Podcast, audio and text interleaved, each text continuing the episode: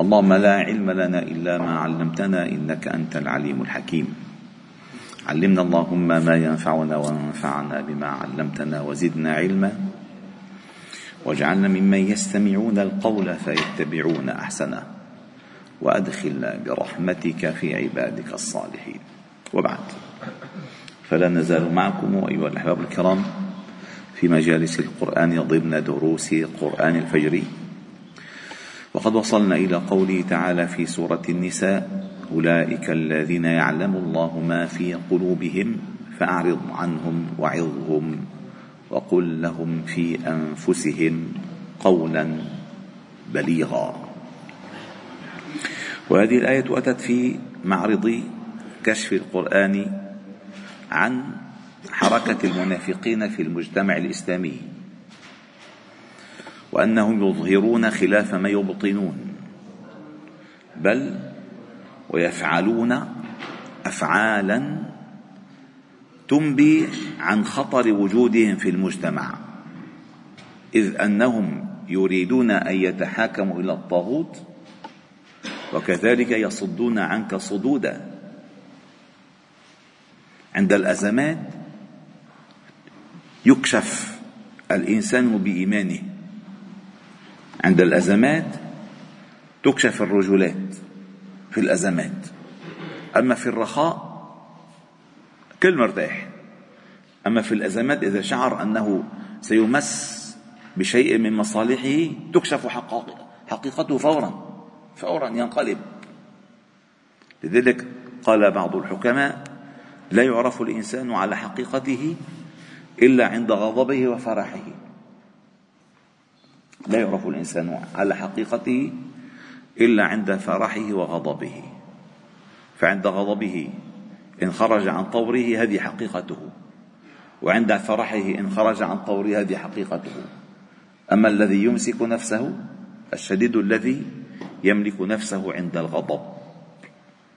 كما ورد في الحديث ليس الشديد بالصرعة بالصرعة الذي يصارع الناس وإنما الشديد الذي يملك نفسه عند الغضب وكذلك عند الفرح. فالفرح والغضب هذا كاشف لحقيقة الإنسان. فلما بيكون في مجتمع ويشعر أحد أفراده أنه ستفوته مصلحة تجده ينكشف فورا. وإن يكن لهم الحق يأتي يأتوا إليه مذعنين أما إذا ما كان الحق له فريق منهم معرضون ما بدهم. يأبون حكم الله وحكم رسوله. فالله تعالى قال أولئك الذين يعلم الله ما في قلوبهم فأعرض عنهم وعظهم وقل لهم في أنفسهم قولا بليغا. إذا المنافق لا ينبغي أن يكون مطمئنا مرتاحا في المجتمع. ومن أهم الآيات التي كشفت المنافقين في أوائل سورة البقرة أتت عشر آيات تكشف المنافقين وهي قوله بآخره يكاد البرق يخطف أبصارهم. كلما أضاء لهم مشوا فيه وإذا أظلم عليهم قاموا. ولو شاء الله لذهب بسمعهم وأبصارهم. إن الله على كل شيء قدير. أي دائما يعيشون في حال الخوف. وهكذا ينبغي دائما. أما إذا ساد المنافق إذا ساد القبيلة منافقوها وغاب أمناؤها فقد هلك الناس. هلك الناس. فقال فأعرض عنهم وعظهم وقل لهم في أنفسهم قولا بليغا. ثم قال الله تعالى وما أرسلنا من رسول إلا ليطاع بإذن الله. يعني رسول من الله ومعه شرع الله وشرع الله فيه حكم الله. إذا الطاعة المطلقة ينبغي أن تكون لهذه الجهة. فالرسول هو المطاع. أولا لأن الله أرسله. ثانيا لأن الله علمه. ثالثا لأن الله أمر بطاعته. فكيف يطاع غيره؟ فكيف يطاع غيره؟ إذا وما أرسلنا من رسول إلا ليطاع بإذن الله. ولذلك الرسول صلى الله عليه وسلم لا يحتاج منا أو هو في غنى عن مدحتنا. وفي غنى عن أناشيدنا. وفي غنى عن أشياء كثيرة يفعلها عوام الناس. النبي صلى الله عليه وسلم أرسل بشيء واحد أن نتلقى منه البلاغ وأن نبلغ عنه وأن يطاع بإذن الله. هذه الأصل. الرسول هو الطاعة لأنه عنده رسالة. إذا وما أرسلنا من رسول إلا ليطاع بإذن الله. ولو أنهم إذ ظلموا أنفسهم أي بفعلهم بتحاكمهم إلى غيرك وبطاعتهم غيرك ولو أنهم إذ ظلموا أنفسهم جاءوك فاستغفروا الله واستغفر لهم الرسول لوجدوا الله توابا رحيما. دائما ينبغي أن يرجع إلى المرجعية في التحاكم وفي التراجع عما فعل من الصدود ومن المعصية. فينبغي دائما أن يرجع إلى المرجعية. وهنا الله تعالى جل جلاله ذكر استغفار النبي صلى الله عليه وسلم لهم لأنه كان موجودا بين ظهرانيهم كان موجودا بين ظهرانيهم وإلا ما ورد عن أحد من الصحابة والتابعين.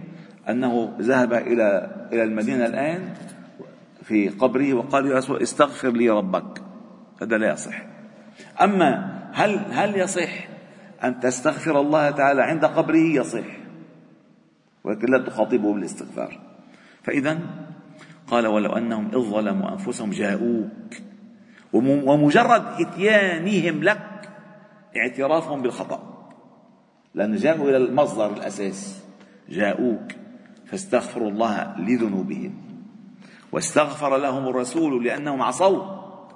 ويردون ويصدون عنك صدودا. لوجدوا الله توابا رحيما. فإذا هناك ثلاثة شروط لقبول توبتهم. أولا إتيانهم إياك باعترافهم بمرجعيتك. استغفارهم الله تعالى بين يديك. ثم طلبهم منك أن تستغفر لهم الله جل جلاله. ثلاث أمور. جاءوك أي أقروا بمرجعيتك استغفروا الله بين يديك واستغفر لهم الرسول استغفرت لهم لوجدوا الله توابا رحيما. ثم قال آية لا تتكرر في كتاب الله فلا وربك لا يؤمنون. حتى يحكموك فيما شجر بينهم. ثم لا يجدوا في أنفسهم حرجا مما قضيت ويسلموا تسليما. هذه آية مخيفة أيها الأحباب الكرام.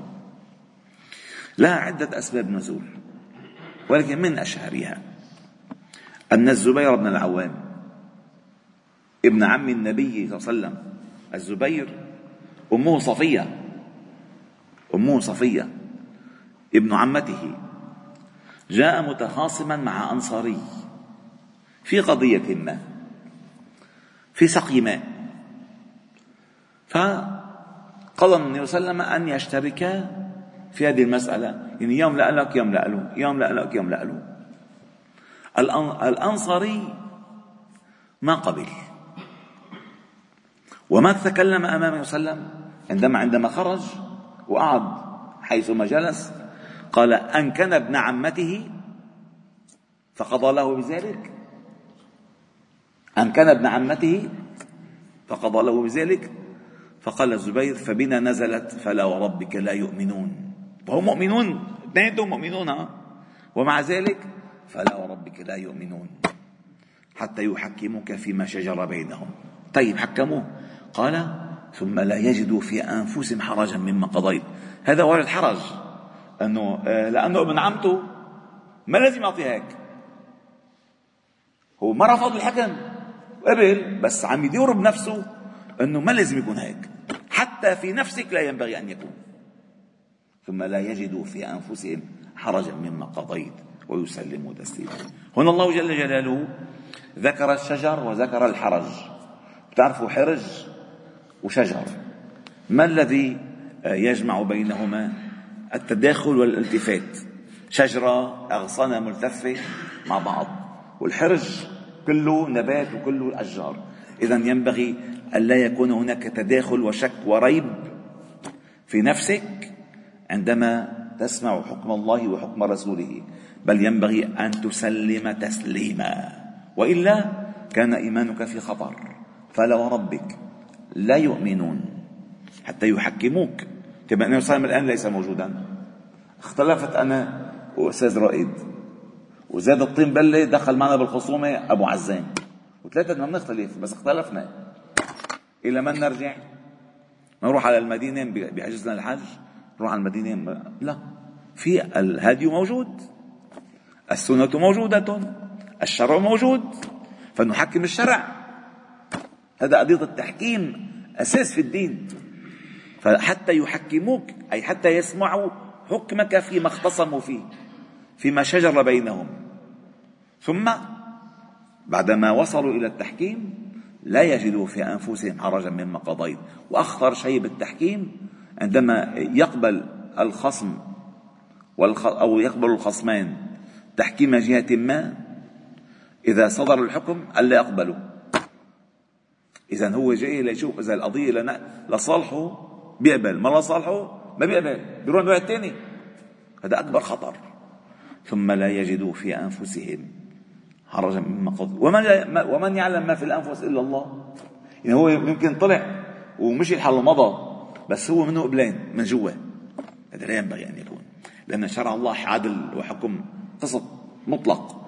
قال ويسلم تسليما. فالله تعالى نسأل أن يجعلنا ممن يحتكم إلى الله وإلى رسوله وإلى دينه وأن لا نجد في أنفسنا حرجا مما قضى الله ولا ما قضى رسوله وأن نسلم بدين الله تعالى تسليما إذ أنه هو الإسلام إذ قال له ربه أسلم قال أسلمت لرب العالمين والحمد لله رب العالمين سبحانك وبحمدك نشهد أن لا إله إلا أنت نستغفر ونتوب إليك صل وسلم وبارك على محمد وعلى آله وأصحابه أجمعين الحمد لله رب العالمين.